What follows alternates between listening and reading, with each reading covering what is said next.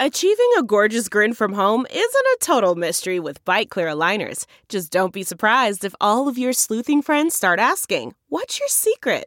Begin by ordering your at home impression kit today for only $14.95. Byte clear aligners are doctor directed and delivered to your door.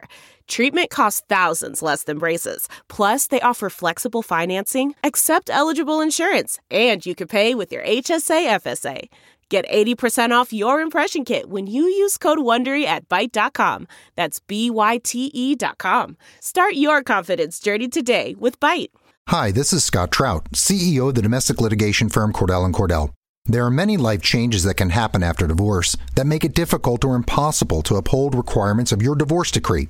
The orders issued in a divorce are based on the facts presented at that time but the circumstances used in issuing those orders can obviously change. If you feel a modification to your court orders might be necessary, talk to us at Cordell & Cordell. Contact CordellCordell.com, 1065 East Hillsdale Boulevard, Suite 310, Foster City, California, 94404. You are listening to the Bird Calls. For more breakdowns on the Pelicans, including interviews with coaches, journalists, and opposing experts, go to iTunes, search the Bird Calls, and subscribe today.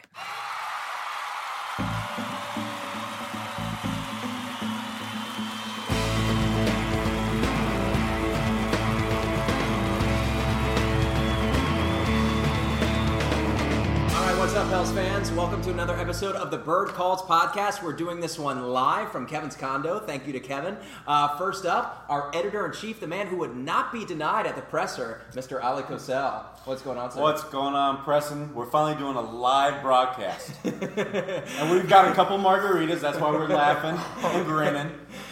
Don't ever let uh, Oleh get away with not asking a question. He will. He will stop you. Let's go over to Crescent City Sports, Mr. David Grubb. What's going on, sir? Man, it's been a busy couple days. I'm glad to be with you guys. Yeah, it's nice. This is wild. Not doing this uh, from my closet with That's... my headphones on in the dark. I'm Scott Trout, CEO of the domestic litigation firm Cordell and Cordell. We help men deal with the life changes triggered by divorce, such as child custody and property division, among many others. But life changes also occur after divorce. These changes can make parts of your existing court order irrelevant or harder to follow. If you feel a modification to your court orders might be necessary, talk to us at Cordell & Cordell. We're a partner men can count on. Contact CordellCordell.com, 1065 East Hillsdale Boulevard, Suite 310, Foster City, California, 94404. Actually seeing your faces. Now if if I ask a question you don't like, I'll actually see your reactions. And no doorbell, doorbell restrictions. David, of course, was too famous to join us today at the press conference. He was at on Eric Asher Radio, had no time for us, but who is here with us today, Mr. Kevin Barrios. We're, we're in your home. It's beautiful, by the way. You guys like it here? Oh, yes. This is gorgeous. Yeah, this is really Kev, nice. Yeah. Kevin's got the best pad, nobody knows it. oh, and by the way, Kevin, tell us who you spotted last night down on Bourbon Street. Oh, I saw Stormy Daniels. Very cool. How was that? It was cool. I was walking over to Latitude 29 from my house, so I uh, cut across Bienville going uh, there, and she was uh, heading in for like an event at the Penthouse Club, I guess. Uh, so I saw her getting out of there, and all the madness that ensued from that. Yeah, a wild night. I'm, I'm sure that your girlfriend at the time diverted your gaze immediately. Yeah you know, she don't care. That, that's no competition. He had his girlfriend with him, Preston. Come on. I know. Leave Kevin alone. All right, before we do this, uh, something that happened today that I really appreciated. Alvin Gentry and Dell Demps, before they got into their opening statements, they stopped and they, they took a moment to acknowledge the fans, thank the fans, thank the Smoothie King Center and everything that they did. And I want to take that opportunity here. You guys have been with me uh, all season long. Anytime I needed, the two of you, the three of us started it, and I'm of course referring to Oleh and Kevin. But then David Grubb came in pretty early on, and I, I think you've probably been on this uh, as much as all of us have. So thank you to you, sir. And thank you to all of our listeners. Of course, we've got a lot of dedicated questions we're going to get to today. Uh, and before we get to all those questions, let's just go around the room and just give a bit of thanks and uh, what this season meant to you. Let's start with Oleh. It's been a great year. I don't. I mean, if you're a long-standing Pelicans fan, I don't even have to tell you how special a season this was. We were promised something very special after Monty Williams' uh, 2014-50 season, where you know he was guaranteed of sticking around if he had made the playoffs. Of course, he wasn't, and we were replaced by Alvin Gentry. The promises of this fast-paced system that was supposed to happen, with of course Anthony Davis looking almightier than thou, but you know what? That they never got off the ground those first two seasons. Granted there was a lot of injuries, but you know what? It was just very disappointing. So to have a season like this, where fans, you know, they've been through the thick and thin of it. I mean, I like I said, I don't have to say it, but we've seen on social media on Twitter. All these guys, they're extremely into these Pelicans, you know, versions, but especially this season. You saw them how they were overjoyed to actually be talking about wins, big wins, a 10-game winning streak, you know, tying a franchise best mark, and then making the playoffs, making noise. I mean, very special season, Preston, and I, I'm telling you, the fans loved it. And David, not only that, uh, but it was such a roller coaster. So many things transpired this season, whether it be injuries, whether it be DeMarcus Cousins, whether it be trade speculation, possibly the end of Dell Demps and Alvin Gentry, and the, the health of Tom Benson being another storyline. But these guys just kept overcoming adversity in, in pretty much every like statistical way you, you could possibly envision it happen. What did it mean not only the Pelicans were so successful this season, but the way in which they managed to do it against all this, uh, against all the odds? Well, it's kind of like this season was the Pelicans' um, punt block moment. You know, you go back to Steve Gleason blocking the punt at the Superdome after Katrina, and, and that's kind of when the city not discovered the Saints, but re-embraced the Saints. You know, they were our team again after the disastrous year where they were playing in San Antonio and Baton Rouge and all those things. This kind of felt like the Pelicans had not been our team for a couple of years. They we didn't know the team. People didn't really like the team outside of Anthony Davis. Um, you know, it was just being in that NBA and, and, New Orleans nether region. And uh, this season, because it was just so entertaining, I think it's the most. It was the most entertaining season in franchise history, if not the most successful. Um, but it, you know, definitely from start to finish, there were so many plot lines. But at the same time, the basketball was the best part of it. And it's been rare in the history of this franchise over 16 years now that you can say that the basketball was the most interesting part of the season. And it truly was. And, the Pelicans were as good a story as there was in the NBA this season, outside of, you know, your championship teams, the, the Rockets and the, the Warriors, and of course anything that has to do with LeBron James. I think you could put the Pelicans right up there as, as probably the best story in, in, the league this year. I think you mean future Pelican LeBron James, right? Look, don't start that mess. All right, let's go over to Kevin. Kevin, uh, on top of everything that's transpired going into this offseason, this is going to be another polarizing story. We had one last year with the return of Gentry and Demps and Jrue Holiday and Boogie Cousins and building off that Rajon Rondo. There's probably going to be a lot more drama involving the Pelicans going forward, and we don't know what capacity that will be, bringing incoming talent talent, and all of this is just going to like cascade into the 2008 uh, 2018-19 season. The excitement. Talk about like how exciting it is to be a Pelicans fan, knowing that something unexpected is still coming around the corner, and they're going to continue building off of this. Yeah, I mean, you know, you have the situation with Boogie. You don't know know for sure what's going to happen there. You know, all throughout the year, you hear that you know you think it's safe that to assume that they're going to bring him back, and then now you're not necessarily as secure in that belief.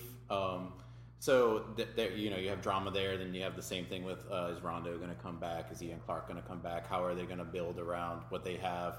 You know, we have uh, going back to what these guys were talking about the the past of the Pelicans. You know, I remember watching Greivis Vasquez for 42 games a year and that being my favorite second player to Anthony Davis for a long time. You know, and that, those are dark days, and we're past those um, so there's definitely going to be changes. There's going to be things to dissect, to break apart, to look into, yeah. to suggest. You know, um, so th- that's always a fun part of the off season. You know, that used to be what I lived for because the product we were getting on the court wasn't translating to something that you could be that excited about. Other than you know, wa- of course, watching Anthony Davis play at any time is exciting because he's an incredible player and he's always doing every game. You're seeing something that you can't believe you're seeing but it wasn't translating to wins, and now it is. And uh, so you take that fun that you had before of you know blowing up the team or like trading Ryan Anderson for for a part or something like you know these ideas that you can come up with of how to build this team better around Anthony Davis. Now you have a clear cornerstone in Anthony Davis and Jrue Holiday with Jrue Holiday's emergence on the offensive end, and then you just look at you know, what can we do to even get better? And you still, you know, you have Mirotic there also next year. Then all everybody else is sort of a question mark. But you know, you have to feel good going forward. And and those those uh, trade pieces and those signings that were more from a depressed state or more from a from a positive side now. You know, so that's that's always fun.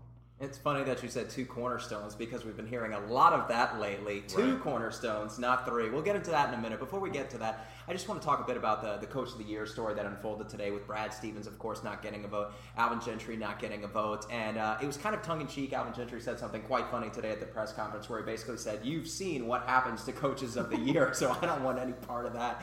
I would talk a bit about that. Obviously, he was snubbed. There was a lot of worthy candidates across the NBA, but why did Alvin Gentry deserve a vote? Well, first of all, you've got to realize that for this particular award, there's only 30 votes. It's the only 30 head coaches, right? So you've got to think it's a very tight knit fraternity. You've got you don't even know what other biases exist. But when you look at some of the coaches that did get get uh, votes, and then when you see somebody like Brad Stevens, who honestly had Boston playing at a super high level all season, had to deal with all those injuries. And I'm not just talking about Gordon Hayward, where we all know the story. He went out five minutes in the first game. But to do it uh, at, at stay at that high level, they had Kyrie Irving go down. They've always been been able to plug in other pieces, outstanding, and he doesn't get a vote. But reason for me though is Alvin Gentry. 48 wins, that's a 14 game improvement from last year. You have an offense that not once but twice during the season had to get reworked, and they were a top 10 offense. You know, with DeMarcus Cousins, they were a high put scoring machine, but guess what? They lose him, and they, they kind of reinvented themselves and turned into even a faster paced team, thereby scoring a lot more points. And again, they were a top 10 offense. But during that season, they became a top five defensive team. So there's all these positives, right? And we were never even able just to be privy just to one side of this in Alvin Gentry's prior years. But suddenly he makes this leap. The team makes a leap. So you would think that somebody would have noticed it. And of course, you know, let's top it off with the way they finished off the season 20 and 8 just to make the playoffs, swept through Portland. Um, I can go on and on, honestly, Preston, but the bottom line is Alvin Gentry did a remarkable, remarkable job. He and his staff, they overcame a lot of adversity, probably more so than almost any other team outside of, to me, maybe Boston. You know, so not to get one vote from the other, other coaches, you know, you just kind of raise an eyebrow at that. And I just, I don't think it's right. Yeah, and coincidentally, um, after, well, Terry Stotts ended up getting a vote, and the Pelicans ended up sweeping them. Of course, it's a, it's a regular season award, so we're not going to take that into account. And obviously, it was a beneficial matchup for the Pelicans. But something I wanted to ask Rob is. We're, we're in this position yet again, going into every offseason, where it appears that Dell Demps and Alvin Gentry are kind of in this lame duck position where they're forced to perform every single year. And again, we're doing that again. Obviously, his option was picked up, so he's here to stay for the ensuing year. Why should Alvin Gentry uh, be extended at this point, or do you even believe that it should be? Well, I think Alvin should. I think he's earned it. Um, you know, again, we're talking about a coach who, by the time we enter the season in 2018, 2019, he's essentially going to have had five different teams in, in that amount of time. Um, you know, he came in with the Eric Gordon, you know, Ryan Anderson, Tyreke Evans group, and that was clearly not working. You know, everybody knew that wasn't working. It wasn't the way Gentry wanted to play. You go and you trade those guys, and you, and you get bring in Buddy, and you think we're well, okay, we're making a younger team now. We're going to build some youth around Anthony, and of course you get the Demarcus deal. Now that's your third iteration of a team, and then once Demarcus goes down, you bring in Nico, and you've built that fourth. So, so for him to be able to adapt, deal with the injuries that he's dealt with over the last couple of seasons, and the personal problems, of course, we know with Jrue dealing with his family issues and, and, and those types of things, to continue to get this franchise on a positive track, to win the games they did, and then of course, like before the season, we're talking about Vegas had them predicted as ninth or tenth best in the West and they finished a game behind the third best team in the in the, the conference. Um, so yeah, I mean, I think he deserves it. Now, do I want to go all in on Gentry and give him a five, six year deal? Probably not. I mean, I think everybody's future right now should be tied to Anthony Davis, and we know Davis can opt out in 2021. So nobody, not Demps, not Gentry, should have any a moment longer than that. You know that that's what the franchise's next big test is. 2021. Have you done enough to keep AD? And so for now, I think they've both done enough. Even though, you know, if I was Doug Demps, you know, I hope he never. I mean, if he ever gets to go to prison for murder, he's going to be the luckiest guy because he's going to get more stays of execution than anybody because he survived. He's like the Rasputin of general managers at this point. Yeah, it's it's funny that you say that uh, about Anthony Davis. It always feels like there's this ticking time bomb that is a superstar in the NBA to where everybody is constantly falling over themselves just to keep these guys because they're they're gold. They're that difficult to get in the NBA. And something that you mentioned, ninth or tenth in the West, it wasn't just uh, Vegas. It was Sports Illustrated, ESPN, The Ringer, the USA. And with that, I'm going to transition to Kevin, and I'm going to start a new line of questioning. With Alvin Gentry, we know that he likes to push the pace, and obviously he said in the presser today, they everybody said all the right things. Dell Demps and Alvin Gentry, we've got some quotes. Um, Dell Demps said, in a perfect world, we would like to have him back. We would obviously like to have him back. Alvin Gentry said, if you're asking me, of course, we would love to have him back. But with that being said, you've said, or you've called into question whether Alvin Gentry is the right coach for this two-headed monster, these two skyscrapers. Of course, he likes to push the pace with, with Steve Nash, with Rajon Rondo running the point. That's the ideal scenario for Alvin Gentry. And now we get to the question, with Boogie in the lineup, is Alvin Gentry the right fit? And does does that call into question what Dell Demps decides with Boogie going forward now that they have given this vote of confidence to Alvin Gentry? Well, like I was saying earlier, you know, it seemed forever like it was like a full, you know, like a foregone conclusion that he was coming back. And now, if you look a little bit between the lines, it seems like maybe they're second guessing it a little bit. You know, I don't know. Again, like Alvin Gentry, you know, I've always been tough on Alvin Gentry. Obviously, I'm not backing away from that. I've always been one of his biggest detractors, and he, you know, I'm glad to see that he proved me wrong with a team that fit what he wanted to do and now that they've shown that level of success without Boogie, um, you know, they may be thinking, let's move in another direction. And, and I'm not saying that's the right idea. Um, I always thought that the best way to combat a team like Golden State or Houston is to be completely different than them. And having two big men like that, especially two big men with those kind of skills, um, you know, is something that I think could be different enough to make a difference. Uh, and, you know, obviously two superstar quality players. Um, and I don't think that Alvin Gentry necessarily fits what would make that successful, um, really successful. I mean, they would have a level of success, of course, because there's just those are two great players. Um, now, the thing is, we have the coach under contract. We don't have the player under contract, and we don't have a healthy player also. So you could start to see them. I mean, you look at some of their comments; they haven't been like gung ho and endorsing like, oh yeah, he's definitely coming back, and then you know I started to get a whiff of things that made me sort of suspicious, and I went and looked at Demarcus Cousins' timeline on Twitter and Instagram, and there's not much there about the Pelicans anymore. Even Alexis Ajinça, who hasn't been with the team for the entire year, tweeted out congratulations on a great season, and we didn't get that from Demarcus Cousins. So it makes you wonder if something is going on that we're not privy to.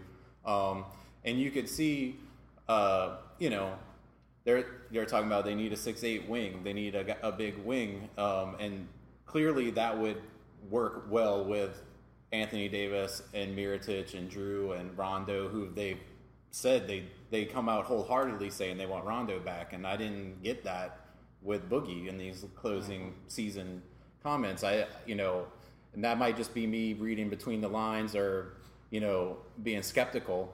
Um, but you know, whereas before I was like, oh yeah, he's definitely coming back. Uh, I I don't know anymore, and I and I starting to think that maybe they're looking at another avenue, or they're at least considering it. And I mean, look, I'm a fan. I will always say I'm a fan first, w- way more than I'm a journalist or blogger, whatever you want to say. I'm a super fan, and I'm a big fan of Demarcus Cousins, and I would love to see him here. But you know, I could see the basketball sense side of why you would make that move. And now, personally, it would disappoint me. But you know, if you're getting a piece, a quality piece, moving forward somehow, whether it's through a sign and trade or if you just let him walk and then you use other contracts and picks to trade to get another part or parts, because you, you really do need more than one piece coming back. You need parts. We're, there's as good as we were, there's still plenty of holes in the roster, which you see, you know, especially when you look at the bench. Um, and always the glaring hole at the three ever since Jamal Mashburn's one like spectacular year. I mean, Peja was great, but he wasn't a defensive player. He was a one-dimensional player. We've never had that sort of round, well-rounded three that we had when we had that one year of Mashburn, where he was incredible. Um, so, I mean, you could see why they would do something like that, and you're starting to see that they. It feels like they're definitely considering that, whereas before it seemed like everybody was just like, yeah, we're getting Boogie back. We're going to roll this back and we're going to see. But I think the stretch of success and, you know, maybe you know, absence made the the heart grow less fonder somehow. You know, you know, in a sense, you know, maybe they there there was a, a deeper bond built when he wasn't there. I don't know. I'm not in the locker room, but uh, I'm not certain. It for me anymore. It's not certain that he's coming back. And I I think there's two things you look at too. Is is one um, in a typical Twin Towers kind of mode, these guys are not don't fit that mold. You know, where you had Robinson and Duncan. When Duncan Duncan was a guy who lived at the block or in the high post, shot those, and Robinson was a more versatile, became the more versatile defender, the guy who rebounded and blocked shots and did the little things as when they were paired. Um, it didn't work as well. You go back to Olajuwon and Sampson. It wasn't as didn't fit as well because of their skill sets. And that can be the difficulty with Anthony and DeMarcus because what we know about Anthony is that he's a guy who needs space. He does not do well with contact. He's not a strong post up guy. Um, we saw a lot during the Warrior series, him getting forced out of his position um, on the block. Uh, and so I think you, they're trying to manage the fit and they want to make sure that it works. Again, if Anthony's the focus, everything really has to be about what's best for him in the context of the team. Um, that doesn't mean, again, that doesn't mean that anybody dislikes DeMarcus or wants him to go. Um, but again, with that, that plethora of holes that they do have, not only at the small forward, but if you bring Rondo back, who's your backup point guard? You still don't have that. You don't have another power forward slash center type who can go in because there's still not a whole bunch of confidence in Cheick Diallo to do it in big moments. So, you know, to fill those holes with the money that they've already got locked up, um, yeah, you do have to explore. That's the only right thing for a general manager to do is see what are all the options for us to get better. If it comes back that Boogie's the best option, great, fine. We all figure that out and we watch what Gentry can do going forward. If it, if it means that it's not, then we'll have to trust in that and watch it and see what happens. If not, they'll all be accountable for it eventually anyway. But yeah, if you're a Pelicans fan, you actually really want to see the general manager contemplate other ideas because, guys, you've got to realize this. With DeMarcus Cousins, they were still a deeply flawed team, and we kind of saw that almost on a nightly basis. They didn't really have those winning streaks. They didn't have that sustained excellence you would expect with three really good. I mean, I don't know if you want to call them three stars because let's face it, Jrue Holiday wasn't a star until once DeMarcus Cousins went down. And then, of course, you've got to hope that the general manager weighs when the team performed best, and that was when uh, Demarcus was down, and they went on that 28 to run or 20 to 8 regular season run to finish the season, get into the playoffs, make a lot of noise, and all of a sudden you saw Jrue Holiday hit another gear. You saw the team having fun. You saw Anthony Davis um, honestly acting like a leader, where even after the uh, Portland series, he said he wasn't satisfied. He wasn't satisfied they got a game off the Golden State Warriors. He was taking more charge. You had Rondo, who was placed in a better position to uh, basically facilitate the offense. You can't have Rondo sitting somewhere off in a corner when DeMarcus Cousins is using his 30 plus percentage usage and dictating most of the offense. You can't have Rondo and he share the floor. And I think honestly that was kind of telling. As for Kevin, you say you were reading between the lines. You were spot on, buddy, because Dell Demps today, out of his own words, said that Rajon Rondo, we definitely want him back. But when he was asked about Boogie, he said when it comes to both having Rondo and Boogie come back, it's going to take a perfect situation, a perfect world, he called it. So it's as David just mentioned, they are looking at it, um, and it's not a mistake, guys. This is a flawed team with a lot of holes, as both of these guys have just been saying, both Kevin and David. So I think people should be on board with whatever happens because Demarcus is not the legitimate. Um, I, I don't know how to say it. I guess just the obvious obvious path the Pelicans should take. And oh, I'm sorry to, to do this, but um, and I think also you're looking at what are the teams in the West that you're trying to get by, and who's going to be good over the next few years. So yeah, like with Demarcus, they match up well against Houston, but you're not you don't match up well against Golden State. They don't match up well against Utah in that in that situation. I think Utah is another ascending team if they can keep their core together. Um, and so the, I think that's really the core because Portland I don't I don't see getting much better unless they make some major changes. They're in financial uh, handcuffs as well. San Antonio teams like that, the Lakers, all those. None of those are ready to be threats again. So that top four group, the the only one where definitively Demarcus gives you.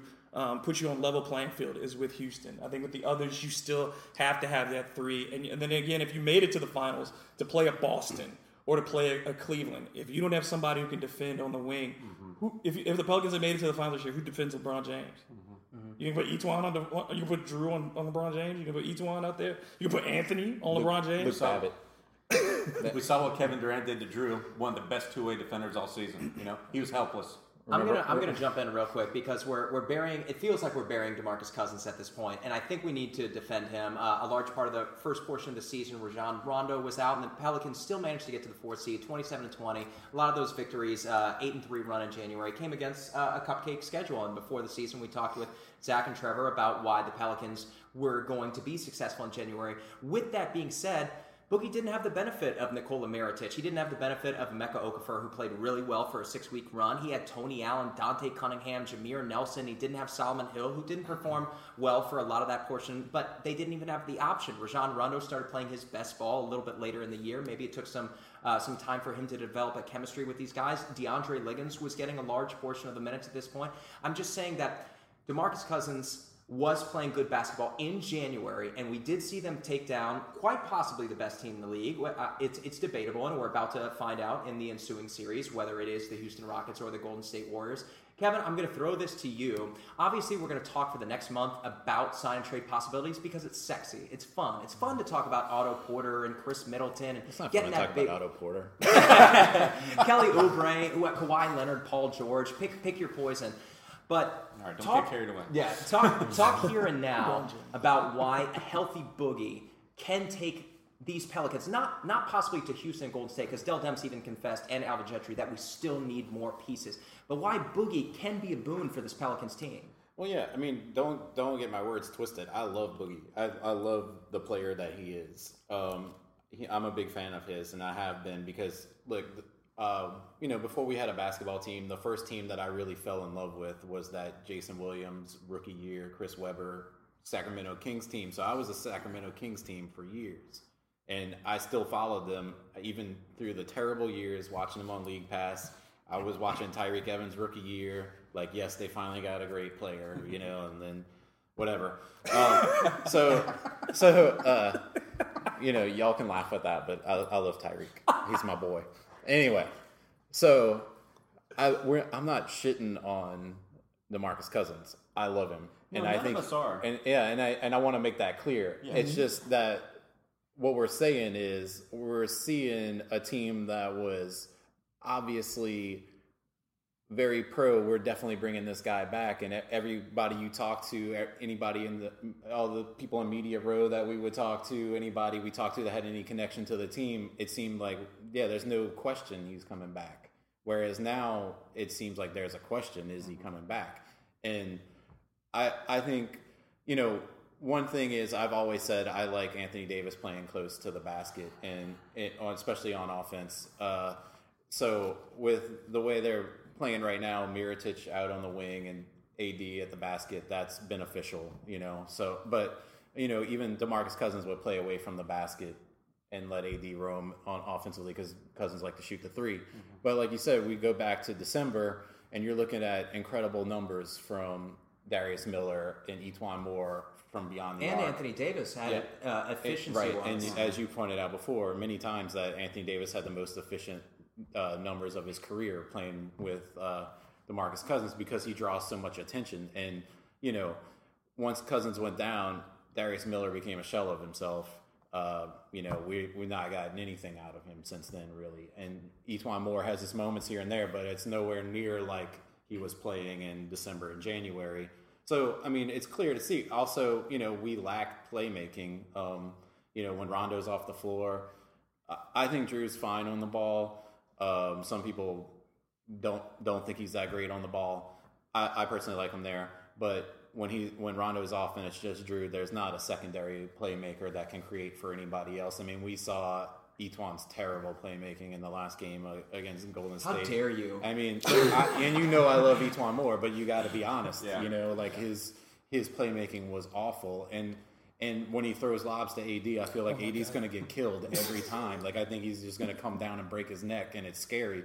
So. Demarcus Cousins though is a is a good playmaker, and so and you we've seen all those great lobs from big to big. That's beautiful. It's interesting to see. It makes highlights. You know, it's a flashy style of play, and uh, It's not only Boog- flashy, Kevin. It's more efficient. I mean, you got to look at the way they finish the team. I think that's what the team is weighing. Well, yeah, of course, and but we're talking about how Boogie can make Yeah. this team impactful, Yeah. and his presence definitely makes this team different, and it and it can be something that can work if you can manage them in the right way and get them to play together the right way. Because you have a guy who's a bully on the block, you have that attitude guy that you need also, and you have a guy who can hit the three, he can pass. Now you can say he's lazy on defense, lazy getting back.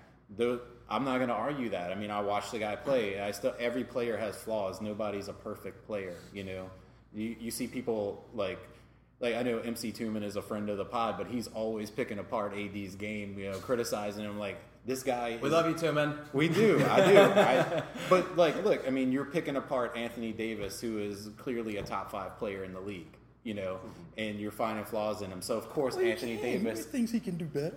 Well, yeah, I mean, everybody, everybody could do one. better, right? I mean, and you can posting. develop skills and and you can play effort, you know, work on your effort and your conditioning.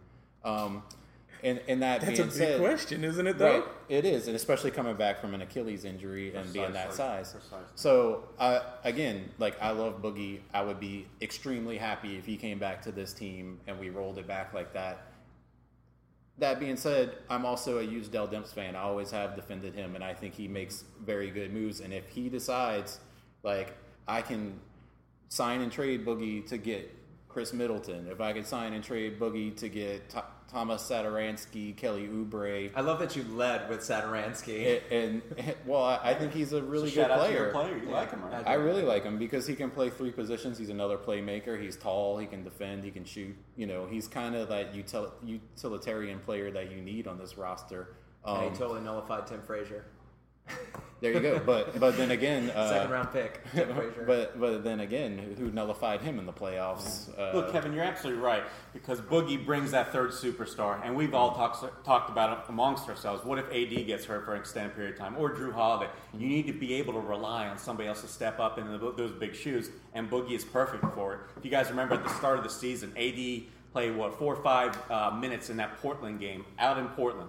Boogie went like for a 40 and 20 game, led them to an impressive victory. So there's a lot of things that Boogie does well. I don't think anybody's going to say otherwise, but it's just a simple fact I think everybody's looking at is the consistency. Right. It's, it's just not there. It hasn't been there. He's had his moments where he's looked great, the teams look great, but when it's not there, we lost to teams like Atlanta, Sacramento. Sacramento Kings twice at home, And that was Dallas. The Sacramento loss was really in large part due to him. I mean, he did not guard, like did not guard Zach Zach- Randolph. Yeah, Zach David, tell us what you him. told us about how well the Pelicans played afterwards, where they only had one bad loss or something, right? Yeah, uh, without Demarcus, that after that stretch when he was, you know, they lost only one game to a sub 500 team the rest of the way, Mm-hmm. and that was the game to the Kings. That was two days after, two games after he went down.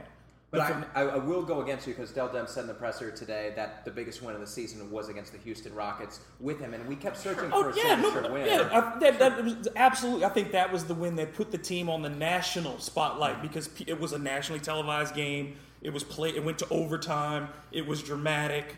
All It those showed things. what they were capable of. And- can, and for a team that had struggled at home all year, yeah. Consistently? Can we rely on DeMarcus coming off, as we've all talked about, that Achilles injury? I'll be happy if he returns to 80 to 90% form for the next two years. But can he accept that? That's the biggest thing. Is if he's he's I don't I doubt he's going to be hundred percent. I, I just I can. Everybody who says he's going to come back as good as ever, if not better, no. Let me let me cut you off there because I want to lead you somewhere. Dell Demps said specifically, he said the injury does change things, but I'm betting on Demarcus. And what I want to ask you is he is he betting on Demarcus to come back and help the Pelicans, or is he posturing to other NBA franchises? Well, yeah, he absolutely ha- cannot devalue Demarcus at this point. So he has to say, you know, that. And I'm not saying he's lying. I don't know. None of us have seen, you know, other than the the, the brief videos released of Demarcus. Just right now, he's just barely walking. I think he just got out of his boot and he's trying to walk. But um, yeah, I think. You know, you, you have to say that Demarcus's work ethic is great, that he's on doing all the things to be on path for next season. But it absolutely has to change things. You have to presume that he's not going to play exactly the same way. So then if you do resign him, you're you are adjusting the way the offense is, you're adjusting the way the defense is to accommodate what his limitations will be. And those two questions are: A, can Alvin do that? Can he design a structure to do that with coaches Erman and um, sorry, and Finch? And then the second part of that being, does Demarcus accept being the third guy? because the way this team has to win now, it has to be Anthony first, Jrue second, and then if DeMarcus returns, DeMarcus has to be the third guy. And as a guy looking for max money and the position that he wants, the stature he wants in the league, willing to accept being the third guy. I think he did in January against the Rockets. He only had 10 shots, 15 points. He had a triple double, and he did all the little things that they need. And Anthony Davis took the bulk of the shots. I can't remember specifically We what do it for Anthony 82 did, games? but he was. That's that's also the point. But also, what I want to go to Kevin is. These, these guys were drained, um, not just without Boogie, but just limited in terms of depth. We saw just a, a seven man team uh, pretty much go for the last two weeks of the season into the playoffs with the Blazers. Uh, obviously, we've talked at length about the Blazers being the fool's gold. How, how does everything change from like the optimism of where the Pelicans finish if they don't draw that six seed against the Blazers? If they end up as the seventh seed, Alvin Gentry called it a relief getting to the playoffs because these guys had had to play so hard over those final five games of the season. In terms of what, where the Pelicans are right now, with or without Boogie, just with Mirotic, with Ian Clark, with Solomon Hill, with Darius Miller coming off the bench, he said that the team needed to temper their expectations. Or maybe that's a direct quote from uh, from Oleh, but that's what he was insinuating. It's just Mm-hmm. that these guys got greedy. After the first round win, they thought, why not the second? And Alvin Gentry almost smiled while he said that, knowing that they didn't have a shot. How how optimistic should Pelicans fans truly be heading into the 18-19 season? I think they should be very optimistic. I mean, we've seen progression from Anthony Davis, and of course, you know, like we said, you know, if he can develop some more post moves, some better playmaking moves, and a couple of dribble drives, which is kind of interesting since he was a guard. Uh, you know, you would think he would be a little bit And that better shot at selection too, just Yeah. not settling for those twenty-one foot jump shots. Right. Um, so you know, and look, Anthony Davis is a guy is a guy who's developed every year. I think he's developed something new every year. So you know, I'm sure they know exactly what he needs to work on, and I think that Golden State series like sort of exposed some of those problems, and I think that's something that they'll definitely be working on this offseason, and we should expect that he's going to come back better than ever. Um, we saw a Jrue Holiday that we had never seen before, um, and his offensive game it was incredible, and I never knew. was yeah, incredible. That is his whole personality, his whole vibe changed. Then you have, like as they've said, we have two cornerstones, which is also one of the telling quotes about going forward. They both said it. But uh, those two guys are clear two cornerstones going forward. And I, I always think, you know, you look around the league and everybody's like, oh, yeah, you need three superstars. But really, there's only one situation. They're here for Boogie. The Crows are out here for Boogie. And ev- this happens every night. There's like this big crow party that happens outside. Right outside window. Kevin's window, for those of you who can't see this, all of a sudden 30 crows have appeared out of nowhere. Looks like the sequence from Dumbo. Um, it does. Please continue, Kevin. Yeah. No, but like if you look around the league, there, it's very rare that the three superstar things actually work out that way. I feel like you you need two, and you need a bunch of quality guys around them in depth, and and we have those two because I think Jrue Holiday's ready to take the next step to being an All Star player next year. I mean, if he continues playing offense the way he's playing, he's always played defense this way, even though he's seemingly taken it up even a notch further, which is incredible. Um, you have you already have those two all stars. Now that's why you know again we'll go back to Boogie, but it, I could understand if Dell Demps could use him to acquire you know a top level player, not necessarily an all star or a superstar player, but a, a you know a top fifteen player at his position to you know to play the three. You have Mirotic, who's another guy like that, above average, you know, a, a quality player, and then you add more depth because that's what you need. I mean, the only team that you look at where they have multiple all stars that successful it's Golden State, and that is the exception to the rule. Those it is the system. Those guys were raised in that system of sharing the ball, and and you know letting each other cook, and they they have the right personality to make that work. You look at, you know, you look at what the Thunder tried to do, you know, but you have a very ball dominant guy like Russell Westbrook, who I love. I'm not not hating him, on him, but he is him, and even you could say LeBron James are guys that alienate their teammates. They marginalize them because of the way that they play. Like I have this theory that if you took LeBron James off of that Cleveland roster right now, those players would look much better individually. They wouldn't get nearly as far because uh, LeBron James is an amazing player and he carries them.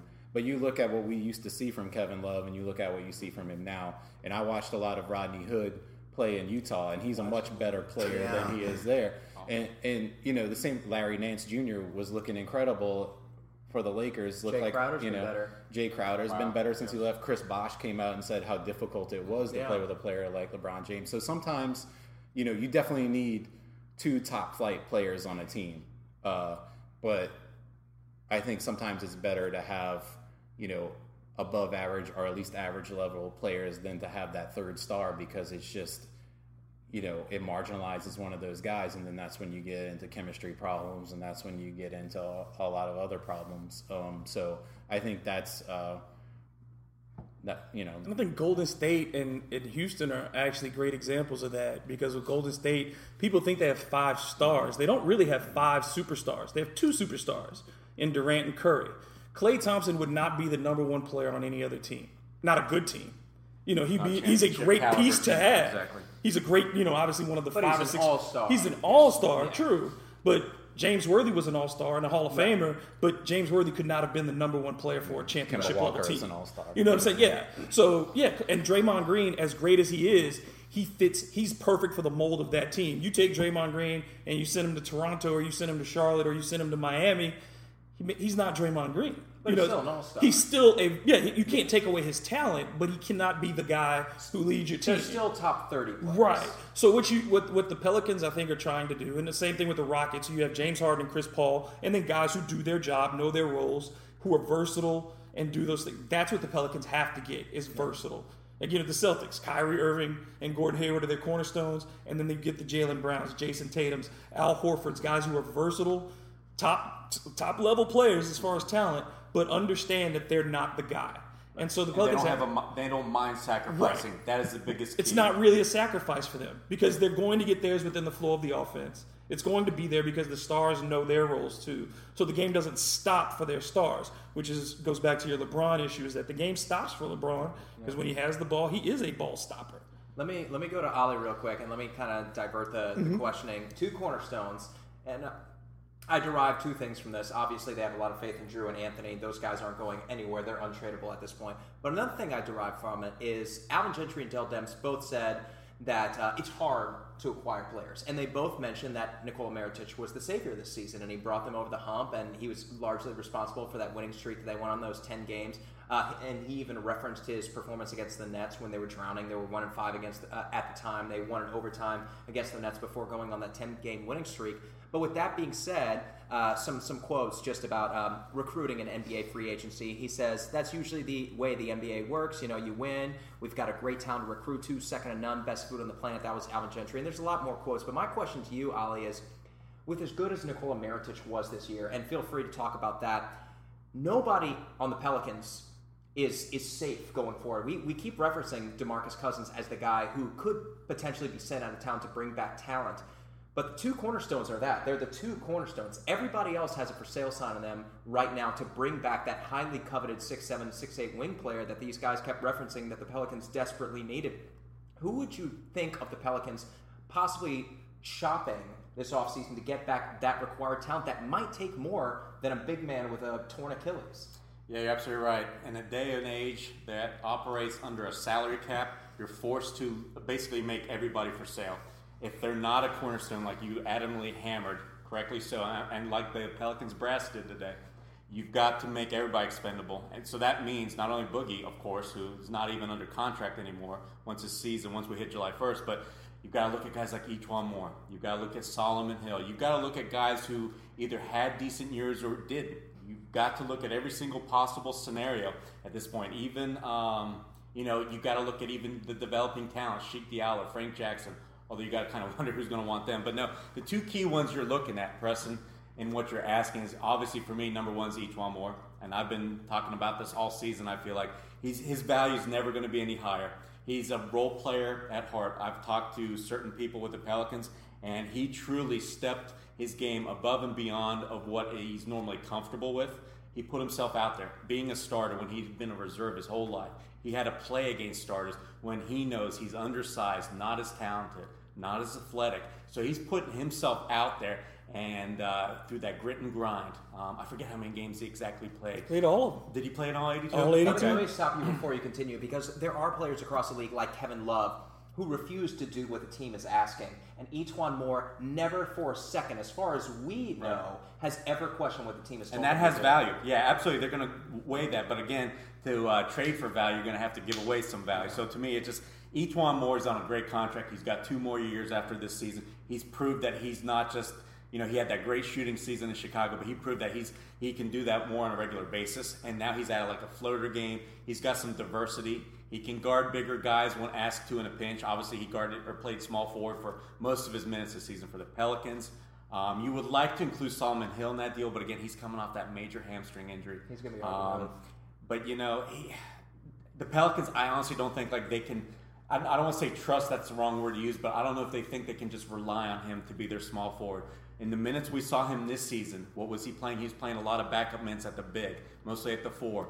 I've talked to people, you know, again around the team. He's he's not a shooter. To be a three in this league, you've got to have two skills. You've got to be able to shoot, and you've got to be able to play make a little bit. And honestly, Solomon doesn't do either one of those. So they truly, truly, truly need a small forward. So that's why I'm just looking at look at the guys that kind of already played that position. So they're kind of almost redundant if you bring somebody in. And like I said, E'Twaun Moore's got value. So he might be honestly their best, you know, trade trade piece. And David, before I let you get into this, uh, they kind of talked about briefly about pairing Nikola Mirotic with Boogie and Anthony Davis, and they kind of admittedly said that it would be clunky, it would be difficult to put the three of them on the floor together. So, not disregarding Boogie from this conversation, if the Pelicans want to acquire a wing, packaging Nikola Mirotic would be much easier than DeMarcus Cousins in my mind, just because of how effectively he played, how healthy he was, how he's coming on at the right time, how he was a great rebounder, great defensively, managed the pick and roll. I think he managed like two and a half blocks per game in the playoffs, at least against Portland Trailblazers. Would you move Nikola Mirotic for the right package? Yeah. I mean, uh, I mean, it's, Oleh this, is, this is business. You know what I mean? Like, if you get the right guy, yeah, everybody's expendable. Like I say, outside of Jrue and Anthony, every it's does the price match what you're asking for? And if you find somebody who's willing to meet your price and, and you know give you again, you, you try to package Nico for uh, multiple players if you're going to give them away. Because again, you're trying to acquire as much talent as possible. You may put Nico and E'Twaun together to get a more attractive deal, but know, because that's about twenty million dollars in salary, twenty-one million dollars in salary. Put those two together.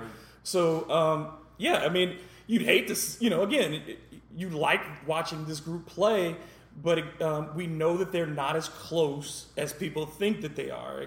Like the coaching staff said, like, it is fool's gold to rely everything on the Portland series. So if you know you're not as close as you think you are, if the move you're making makes you feel more comfortable with the lineup you have, makes you feel like you're closing that gap, and it, it comes at not too steep a price, then you have to now. Who's the name? That's the thing. Is like who, who are we talking? No, no, not for Tobias Harris. Even though I, I think Tobias Harris is a good player, but I mean I wouldn't trade Nico for him because again that's kind of almost a redundancy in skills mm-hmm. there too. So you want somebody again who's going to be a play, like I said, playmaking skills.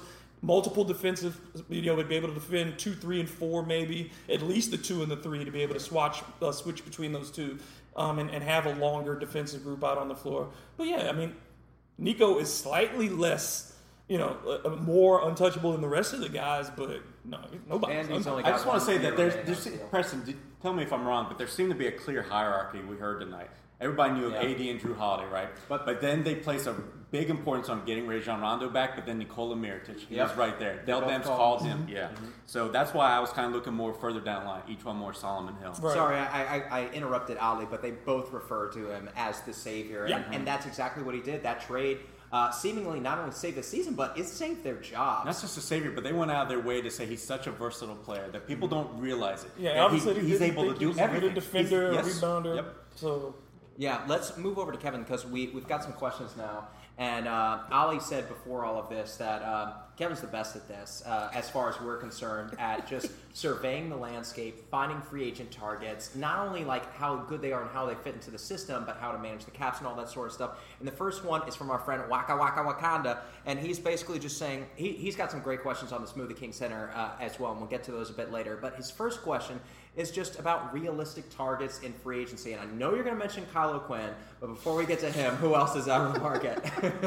We all actually love Kyle Quinn, so yeah, I love Kylo for the And you, 50th know, time. and you know what I'm going to say too. So. Now look, I already threw a little bit one out there. If Yeah. you do trade Boogie, Washington My favorite Milwaukee. one, my favorite trade for that that I've looked at so far, and I haven't dug deep into this at all because this is something that I'm sort of just starting to see through the uh, through the lines of.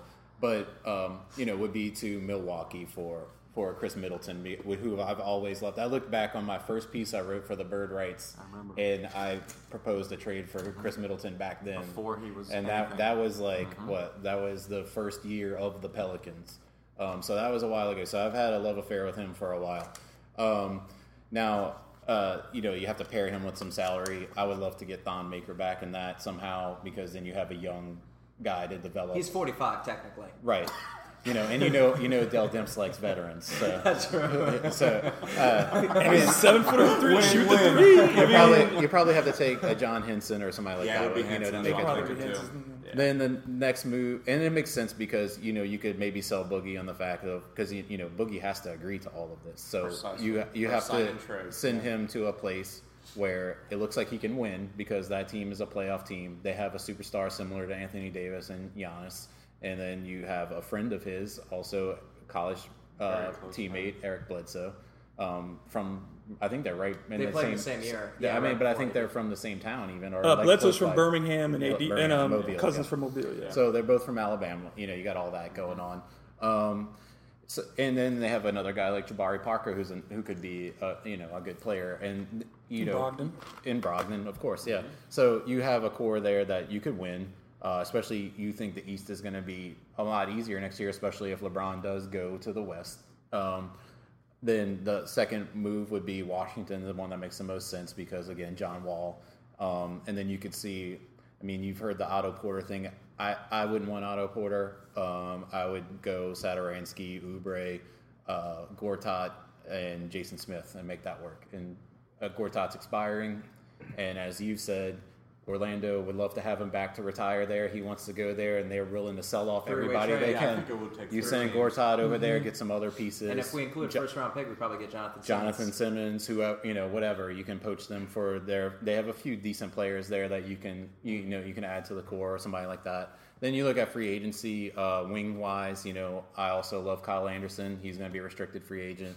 Um, you have uh, uh, what's his name right now? Uh, Glenn Robinson the third is another wing, athletic wing, um, who's interesting. And he was hurt most of this year, so you didn't get to see a lot of him. But you know, I don't know how much the Pacers view him as a piece for the future. You have uh, Mario Hezonja, another you know large wing that's shown that you know people thought he was going to be really good coming in the draft, and he hasn't really shown it yet. But he's had a few moments here and there, and you know he has the the ball handling skills. He'll play on the perimeter. Defense is the big question mark with him.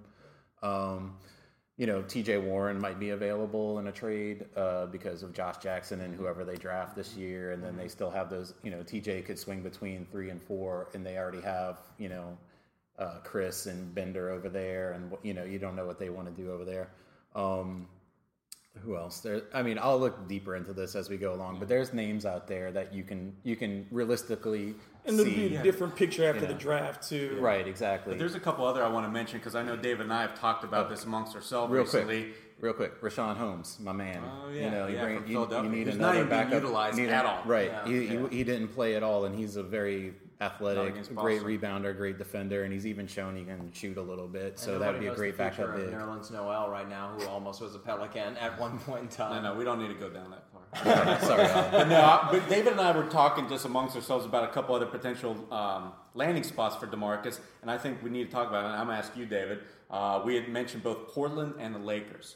So discuss what kind of scenarios we were looking at with both of those teams. Well, with the Lakers, a lot of it depends obviously on on what their free agent status is. Do they get a LeBron or they do, do they get a Paul George? But they have a lot of Let's players. say they do, because that's the way we looked at it. Right, they have players at positions that the Pelicans. I mean, if if LeBron or George signs, then obviously Brandon Ingram becomes expendable. Um, a long guy who can shoot from the three, can handle the ball in traffic, um, and can finish at the rim. then you also have to look at you know some of their you have Hart um, as a guard to come off uh, and can can play um, you know multiple positions, can play the one and the two. So I mean, the, you know, there's there's talent there and, um, with the Lakers that I think that and they're interested again. So the cap issue is much less of an issue with the Lakers in taking on Demarcus's salary, if, even if it's at a you know, especially if it's not as much because of the injury. And um, Portland, before I'll let you do the trades, but for Portland, as far as a free agent, I have always been in love with Ed Davis Oh, as a backup big, um, a guy who's active, converts at a high rate around the rim, can block shots, great on a pick and roll, and um, can give you those 15 minutes off the bench of just toughness. Ed Davis is a tough guy. He blocks shots. He does all the little things, and the Pelicans need more guys to do the little things. Even Alvin kind of admitted they need another rebound, and I'm pretty sure that's what he was looking at. A guy just like a that. quick jumper, a guy Yeah. who's longer than he seems, and just has done it in the league for years and will not. I mean, even a guy like Brendan Wright, who is a long guy who knows his role, can give you minutes, a great shot blocker per minute. You know, not going to give you tw- a ton of minutes, but compared to what um, Cheick Diallo does, you, at least you know going night to night, hey, he can catch the ball. You know, I'm not worried about that. I'm not worried about in transition. You know, those types of things. So yeah, you can. There will be some you know, the Pelicans, I think, for their backup bigs will wait deeper into the summer as guys get plucked away. Um, but, you know, tr- the trade, obviously, everything is focused on getting that wing player. Let me go to Oleh uh, because based on all this free agency talk, obviously we know the Pelicans are going to have limited flexibility if they do sign and trade DeMarcus Cousins. And Dell Demps and Alvin Gentry were both very tentative, is- specifically Dell Demps, to talk about the luxury tax. They said those were all behind the door conversations that we're not going to be privy to pretty much ever until it happens. And we've got a question from Landon Blocker. He says, based on Dell's quotes from today, how likely is it the Pelicans exceed the luxury tax next season to bring in top end talent besides Boogie? And let me ask you this, Oleh, what would it take, based on Dell Dem's uh, comments today, for Gayle to do that? It would take a star, honestly. Well, Whether they determine it is Demarcus or whether they want to go in a different route. You're not going to trade, do a sign trade with Demarcus for some of these packages that we've been talking about and go into the luxury tax. I don't think it's worth it. I think it's a, a franchise has to stay out of the tax for as long as they can because once they're in it, they feel like they've got that championship core. Yeah, yeah. And then, of course, you're going to then, you know, The dedicate a couple of years to it, and so you're going to be facing repeater tax issues. I don't think the Pelicans are there yet, especially with this current roster of saying, okay, this is the way we want to go for sure. Because we've talked about it, you know, during this entire pod, we've talked about it a lot through the season. We saw a lot of Jekyll and Hyde out of this Pelicans team. Only towards the end did we kind of see some consistency. So, in order for them to go ahead and say we're going to go in luxury tax, they've got to be feeling rather confident that what they saw in that last 30 games, that Portland series, is honestly going to be, let's say, 75, 80% likely. So, and again, what player that would be, who knows? But I honestly think it's going to take a big name. It's going to take a big name for them to go into the tax. Honestly, I mean, they're at $96 million Yeah. in salary right now. right? They're and they want projecting Rondo the cap, back, and they want Rondo projecting back. the cap at 101 for this season. Yeah. So, and then you're talking about to get to the luxury at 123. Yep. So that's that's your max. That's your max guy. is I mean, right you know, there. so whoever it is, you know, like, like I said, that's why you're trying to find a package of of very talented players if you're going to do that. Because you're right there. Yeah, I would think that if you know they do decide to do a sign and trade with Cousins, that's not going to be the only move they make. I think oh, you They look, gotta you, look rid other you, people. you look at them unloading, you know, putting together a Jensen's contract Yes. with you think know so. Solomon I think Hill or see that for sure. Moore What do you think? I mean, and a future yeah. first, and then you know, you know, poaching a team like you know, try to get somebody from like a team like Orlando or like you know that has a few guys that they're trying to. That Too they ha- that the they same have to yeah, and that they have to start and aren't starters, but would be quality depth for a team like the Pelicans. And you know, like that Mirotic trade, they called him the savior. That was an incredible trade because not only did you dump a bad contract that would normally cost you a first round pick, but In you got yeah. you got a first round pick quality player uh, back. So that was really like a two first round pick move, and you you know, and you did it in one. So that and got a second round pick back with it. So you know, Our own original pick. Right. but so, you know, you could see uh, Dell being active that way again, too. And even, you know, like bringing in maybe like a Justin Holiday for a Jensa pick and send them that second round pick back to him. You know, that'd be funny to keep sending them that second round pick. But, uh, you know, that's something that could be, you know, you could understand that move because, you know, Justin Holiday, it could work in that role, especially he's not counted on being a starter or a main contributor, but he could be a solid wing Swing defender and passer and decent scorer. Um, and then you know, obviously, uniting the Holiday brothers would be fun too. Um, so yeah, there's all kind of. It's going to be fun, and I, I, I trust Dell. I think Yeah, he but does a lot rounding of the edges moves. moves though, they're not going to go into luxury tax, right, Yeah, guys? right. There's just no, No. way. Yeah. Let me go to Grubb on this. Every team is zero and zero right now, heading into the 18-19 season, yet, and I, not I, yet. There's Not still yet. 14 playing. I know, I know, but we're not going to watch any of that, right? No, I'm just kidding. Uh, we're too bitter at this point. But heading heading into next season, when all the trades do start taking place, none of these teams see themselves as the Orlando Magic do right now. Everybody's going to have a sexy pick coming in town. They're going to have a sexy free agent coming in town, and everybody believes themselves the contender. And kind of like this year, Nikola Mirotic wasn't made available, and Dell Demps was very clear that he'd been chasing him for a long time, but he wasn't made available until some of these teams kind of drop off the cliff and uh, until they kind of identify themselves as bottom feeders. That might take some time. And he also both both Alvin Gentry and Delms uh, mentioned how hard it is uh, to acquire players. And then they both were praising Gayle Benson, and I know they were doing it just out of the bottom of their heart. She's a wonderful woman. Alvin Gentry said, "quote She flew to every game, every practice, ate lunch with us, told the guys how proud she was after every game. We coined the phrase uh, "Hoodie Gayle." Uh, he said, This is the way that Mr. Benson, or she said, This is the way Mr. Benson would want it. Pick it up, let's go. Three things are happening in this conversation. Sorry, that's Kevin. Uh, he wants to be heard at this point. Uh, he's furious that I'm giving this question to David. But the reason that all these three things are happening at the same time is I believe that these guys, of course, they want what's best for Gayle Benson, but they're also posturing just how important, if you want to contend, paying into the luxury tax is. It's going to be hard to acquire players via trade without giving up something substantial. It's going to be hard to acquire players in the draft.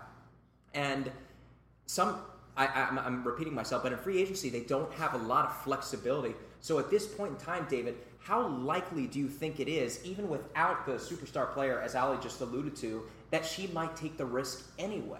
Well, let's let me just imagine how that conversation goes. If you're Dell and Alvin, they sit down in front of her desk and they say, "We'd like to do this, this, this, and it's going to make us go over the luxury threshold." If I'm her, there's one question: Do you think this team can win a championship? If they say yes, well, then everybody's accountable Yeah. because then you won't see them back the next season if they don't win it, if, or at least make it to Exactly a conference right. final, because that's the only way. And from their comments today saying we're not close enough yet, this was fool's gold. precisely. then how do you make that argument to her to say we need to spend 130 million dollars on talent this year? Unless you hit a home run. Yeah. Yeah, so unless you do pull in an all-star level player, Paul George, or you know something like that, yeah, you can't go to her uh, logically and say we want to go way over the threshold here. Let me ask you this though, of, off that. Say whatever move they would make to get into the luxury tax, um, because I was asked this on SB uh, Nation Radio the other day. Is like, what what do the Pelicans have to do to compete with the Golden State Warriors? And my answer was, be patient because they're not going to stay that team. Two years. Yeah, like that. You know, Klay The Thompson's Celtics have been leave. saying that for four years. You know, you just have to wait, and that's really all you can do because that team is a historically amazing team. Or you have to get lucky that they have an injury one year. I mean- but but my question is, I mean, as a fan, you hate to hear that they're not willing to pay the tax to have a, a, a great team unless they think they can compete. Because I wanted to see the best product, obviously, but you understand it. But if you could guarantee a 50 win team every year, at least a four seed, At the luxury tax, though, that's what I'm asking. Would that's not okay? worth. That's like the Saints. Okay, let's say you know If those years when the Saints were spending tons of money, mm-hmm. Yeah. and we're finishing nine and 7 mm-hmm. But And nine would- and seven is different than a fifty-win team that's competitive in a four or three seed in the in the West, and you're But if you making lose in the second round, I mean, the Saints make money whether they finish right, five and that's what I'm eleven. saying. But if you could get the Pelicans, if you have consistently four, Not for the three tax. seasons, not Let Not me, for the let, me, let me jump in here. You're not just fighting for the championship. The New Orleans Saints are New Orleans. The Pelicans are not. That's what I'm Finishing getting in the top four seeds every year is, is not in and of itself important just because the Pelicans are competing just to get to the second round. It's also building a relationship with the fan base, and that's something right now the Pelicans desperately need, Ollie. that's what I'm trying to. They, they do have to sell. I mean, they do have to sell tickets. They do have to sell tickets. But also, it's and they just have to that. continue the. That they have to make fans believe like there's an investment in the product. Right. But again, if you cripple yourself so that when it is time in three years, when AD is ready to re up or leave, and then like you said, when the Warriors do make their eventual decline because they have to. I mean, when Klay Thompson becomes too expensive, they've already said that they don't want to keep paying the luxury tax. Andre Iguodala is getting to the point where he's going to retire soon.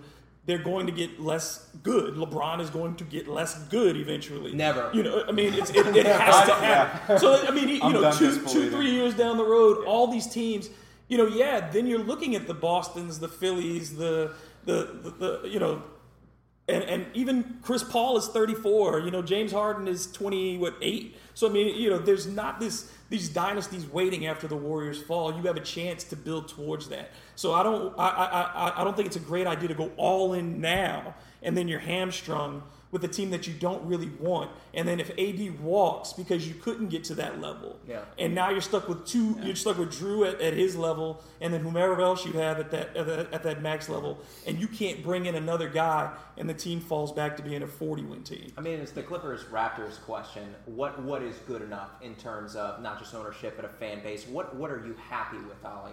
Yeah, good analogy. I was just going to bring up the Clippers and all those years of where they did go into the tax, and look what they got them nowhere. So no, I don't.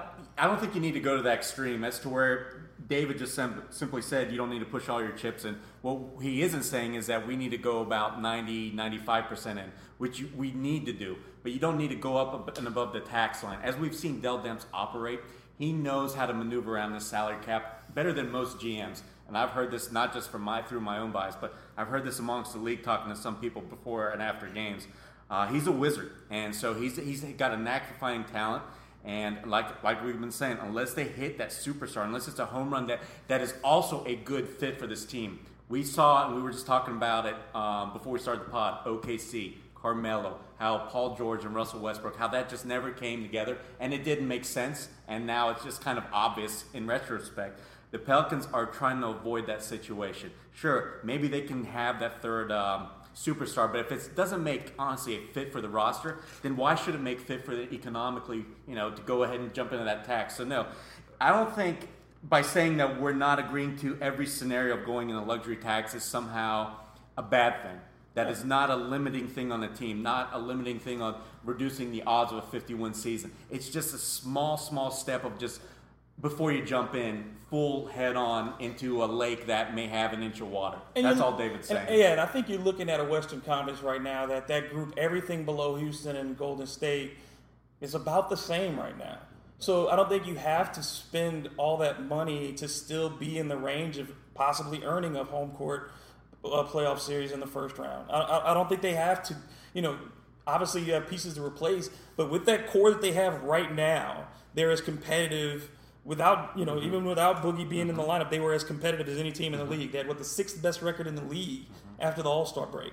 So yeah, they could beat, they could win another forty-five to forty-eight games next season with this group. They could, Or more, or more, probably, or maybe more. Yeah. But yeah, but I don't see the rest of the people. There's not a move that I see amongst that other group interior wise, unless again, unless the Lakers do something amazing that pulls any of them away from the Pelicans to the extent that they drop back to scratching and clawing to get into the playoffs. I think they're in a place right now where they are in a good place, where before we thought they were maybe six through ten, now they're in that six through three spot. And that's a good place to be. Kevin, do you want to follow up on this? Yeah, the only thing that I would like, I understand everything you're saying, and I don't necessarily disagree with it. The only thing that I, I feel is like, you look at a Toronto, you look at um, like a Memphis. I mean, now they'll they don't have you know other American sports that you know in in those cities. You know, they they have hockey teams in Toronto, professional whatever. teams, yeah, right? American. But they have a rabid fan base, and Sure. and they have a deep connection with the city. You know, you look at the watch parties outside of that Toronto stadium. You know, that's The incredible. Canadians. Right. But, you know, I think We love there's our also, Canadian listeners. I also think there's, so there's value in in in spending that money to guarantee that you have uh, a 50 win team that's competing and you know you might luck into a championship not necessarily that you are a championship But team Kevin, but what some- scenarios? Let me ask you this: What scenarios do you envision where Because- it requires going in a tax for If role we players? Boogie, For we- two more wins. then we For have to two go into more the tax just to be- bring back Rajon to, Rondo. To do two more wins. my point is it's not necessarily that it's just that I think the money You're will saying come, not have any barriers, period, no matter what, right? the the the money because look, we're talking about a team right now that's that's ninety eight million dollars in in salary, Mm-hmm. and you still have to worry about bringing back Rondo. So we're like on that verge We're anyway. We're already at, at the that's hard cap. So like spending a little bit more of that investment, it might be you may never win a championship, but you might win a city, and Yeah. you might have long-term financial success, and you might build a culture. But I think You part know- of that was done without the players because, I mean, with, with, without regard to the spending, because the, the thing the Pelicans had not had was an identity. Mm-hmm. And and I hate this again. We hate Here we framing go. this, but the team that we saw over those last 28 games, that was what Alvin had promised, mm-hmm. Mm-hmm. and that identity I think captured the fans. I mean, I, that's what they, they came to see was the team run and shoot, and you know Anthony getting dunks in transition and all those things they were waiting for an identity, and this franchise had not had one since Chris Paul and Tyson Chandler were running the Crescent City Connection. So if they can can, can maintain the style of play that it's entertaining every night, that With they the results. right with the results that they're winning 48 if they can win 48 again next year 50 and stay in that position because it's going to be harder. It's going to be harder too. It's you're not sneaking up on people. You're not you know people are now going to start adapting to you. But uh, but I think, yeah, I think that will win, the city is if you could, they continue to to have that identity. Because even you know that's what Sean Pay- Payton's thing was when he came for the Saints. It was we're going to be the most high powered attack in the league, and we're going to throw the ball all over the place, and we're going to accentuate our superstar who is Drew Brees. Well, this offense right now is built for the superstar in Anthony Davis, and so as long as you're flushing out those pieces around him to complement that and make him better, then I think they can still capture the city. Because, I mean, you know, the, the numbers of the fans, we've been sitting up there and they tell us 17, 18,000 anyway. And we know that when there's 11,000 people in the building. So those tickets are sold Let's to go- somebody. But just as a quick counterpoint to mm-hmm. that, look at the most successful years of the Saints was when we ran the ball. When you, Oh, you know, man, what I mean? yeah, you're When absolutely right. I'm when not you talking got about- away when you got away from yeah, that. yeah, So, oh, absolutely. like, but the, saying I'm just saying the build more identity became, the identity of the franchise was Brees. Let's- it's Brees is the identity. Let's go ahead and wrap it up. Uh, we're at an hour and ten at this point. Uh, yes or no question? Alexis Ajinça, are they going to stretch him? I think they're going to try and trade him. Yeah, I think they're trying to get rid of him. Yeah, it's a trade. I don't right. think they stretch him. Frank Jackson, uh, Del Dem Solis, he's going to be in the Summer League. We've got a question from uh, Bud Lane about Frank Jackson. Thanks so much. He said, Will he be ready to step into that Ian Clark role? You mentioned if you're not going into the tax and you bring back Boogie, you obviously can't bring back Ian Clark. Uh, Kevin, tell us briefly, briefly, uh, what you expect from Frank Jackson in Summer League. Uh, I don't know what to expect from Frank Jackson in summer league. I know he's—I didn't see a lot of him in college. I'm not a big college basketball fan. He didn't play that much in college anyway. Yeah. So um, he's an enigma to me. But what I know of him is he's a super athletic guy. Yeah. Which is something we've lacked, uh, especially on the perimeter. So that's exciting. And I hear he has a pretty good jump shot, and pretty efficient three point shot. Um, so you know, I thought Ian Clark was an average player coming over. I know Grubb's a much bigger fan of him than I was, And- and and, and and you know he played really well down the stretch. He had, uh, he was tough. of big shots. He wasn't good in the beginning. So the thought that Frank Jackson could step in and play as well as Ian Clark isn't that much of a stretch. So I, that's something that is interesting to think about. I'm going to throw it over to Grubb. Uh, we already answered Landon Duvall's question. This is for everyone. Biggest need and realistically, who would be able to fill that need? Thank you so much for that question, uh, Landon. Obviously, it's a it's a wing. Uh, but with Waka Waka Wakanda, this is for Grubb, And just in terms of the Smoothie King experience, he asked a couple of questions about what the Pelicans can do to make it feel a bit more New Orleans in style. Uh, one was what happened to that boy by clips when an opponent misses a free throw. And Big Freedia, you already know when Pelicans hit a free throw. He says he loves the show. We love you, Waka Waka Wakanda. Thank you so much.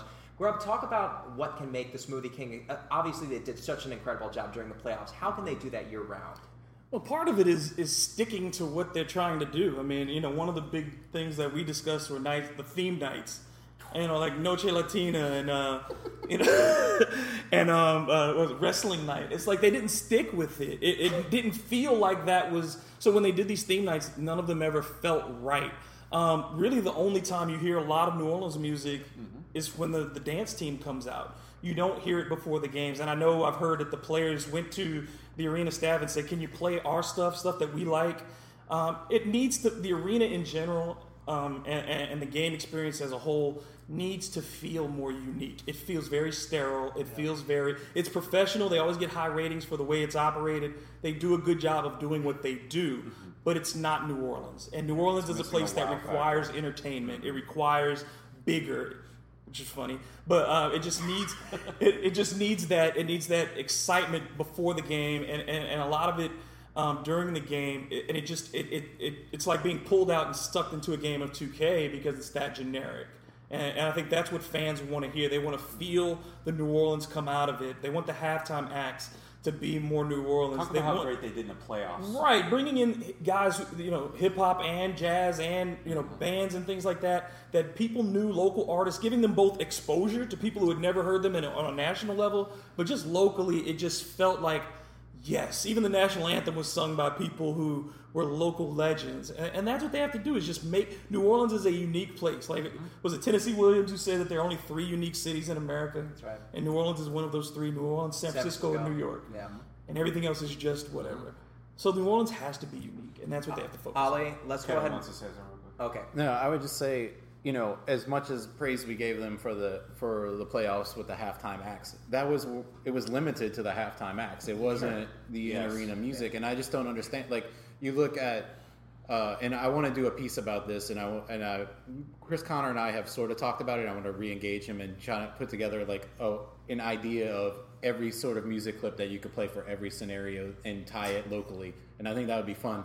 But also, if they're worried about you know sort of the family environment of uh, you know playing a bunch of like you know No Limit Records or uh, Cash Money Records music in there, which but they play local, they play rap anyway. It doesn't matter. But but you look at what Atlanta does, where they have a guy playing uh, organs, playing like modern music that way.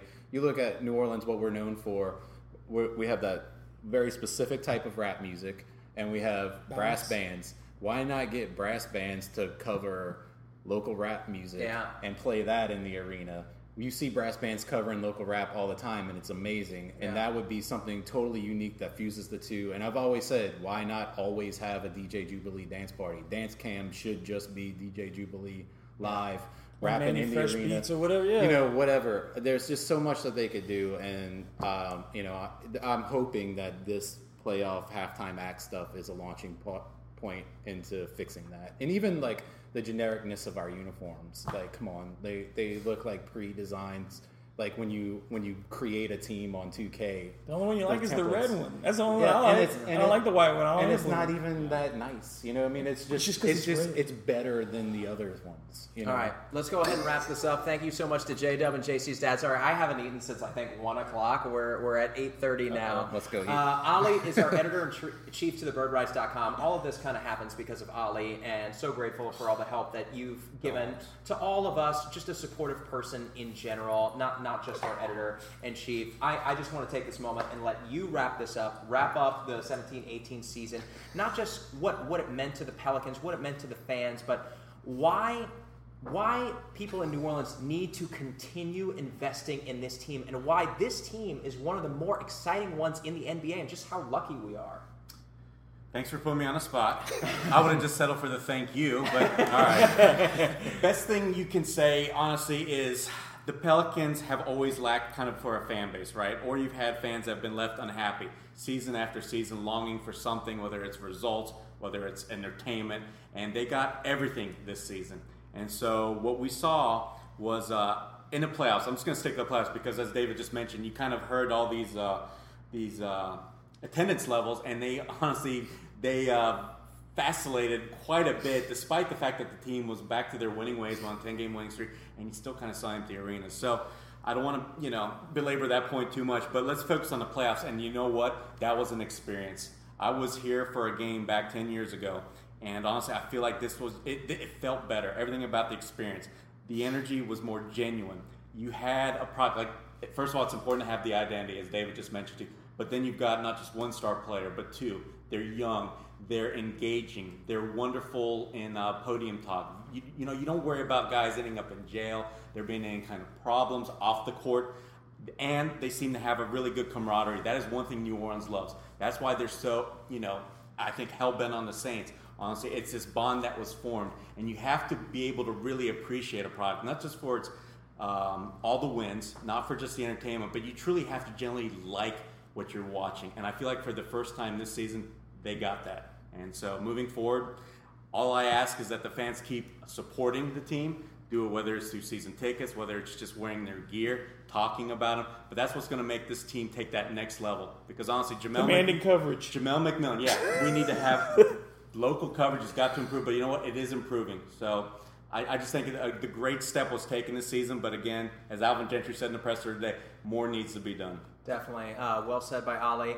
Keep it going, you guys. Thank you so much for listening to us. Thank you so much to at Kevin B for Bounce, at DM Grubb, at Oleh Kosel. My name is Preston Ellis. If you like what you're hearing, continue supporting us. If you want coverage, like Oleh said, like David said, subscribe, retweet, share, Comment. tell your friends, comment, do everything you need to continue spreading the word and continue telling. Ollie's coming to your house. Yeah, these four guys in here that you want to continue hearing about the New Orleans Pelicans. It's going to be a long offseason, but there's going to be a ton of news. And like Oleh said, this is one of the more interesting teams in the NBA right now. Anthony Davis, Jrue Holiday, these guys play it the right way. They bring their families to the arena. They fight against adversity. They could have quit so many times this season, and they chose not to, and they gave us something to celebrate. It's time to be a Pelicans fan if you're not already. Uh, again, like we said, retweet, subscribe. Thank you to Kevin. Thank you to David. Thank you to Oleh. We'll be with you all, all off season. But with that being said, one, two, three, Cancun. Let's go, Pels.